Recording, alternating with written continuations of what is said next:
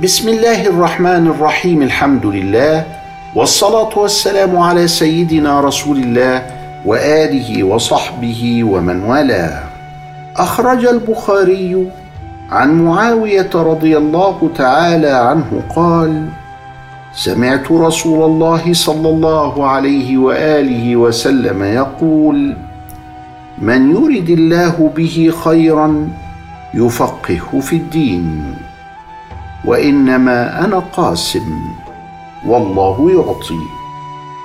ولن تزال هذه الأمة قائمة على أمر الله لا يضرهم من خالفهم حتى يأتي أمر الله. صدق رسول الله صلى الله عليه وآله وسلم.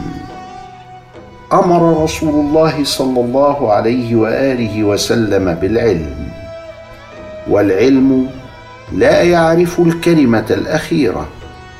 قال تعالى وقل رب زدني علما وقال تعالى وفوق كل ذي علم عليم وقال تعالى إنما يخشى الله من عباده العلماء وقال تعالى قل هل يستوي الذين يعلمون والذين لا يعلمون؟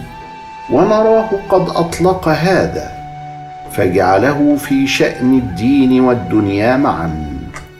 فلم يقل يعلمون ماذا ولا في أي مجال لأن العالم لا يستوي مع غير العالم في أي مجال كان. والدين علم ولا بد علينا أن نتأكد من أنه علم. من أراد أن يدرسه فعليه أن يدرسه كما تدرس العلوم. بعض الناس يخلط بين الدين والتدين. الدين علم أما التدين سلوك. ينبغي على كل المسلمين أن يلتزموا بدينهم أن يلتزموا بما أمرهم الله به. وعلى كل حال قال تعالى اتقوا الله ويعلمكم الله. فالعلم موهبة ربانية يمنحها الله سبحانه وتعالى لمن تفرغ لها ولمن طلبها. ولذلك يقول رسول الله صلى الله عليه وسلم إنما أنا قاسم والله يعطي.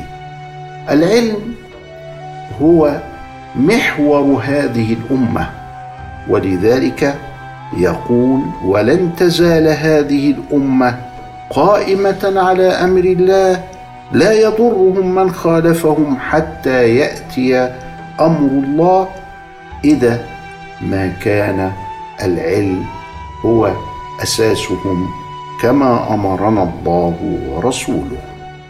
إلى لقاء آخر.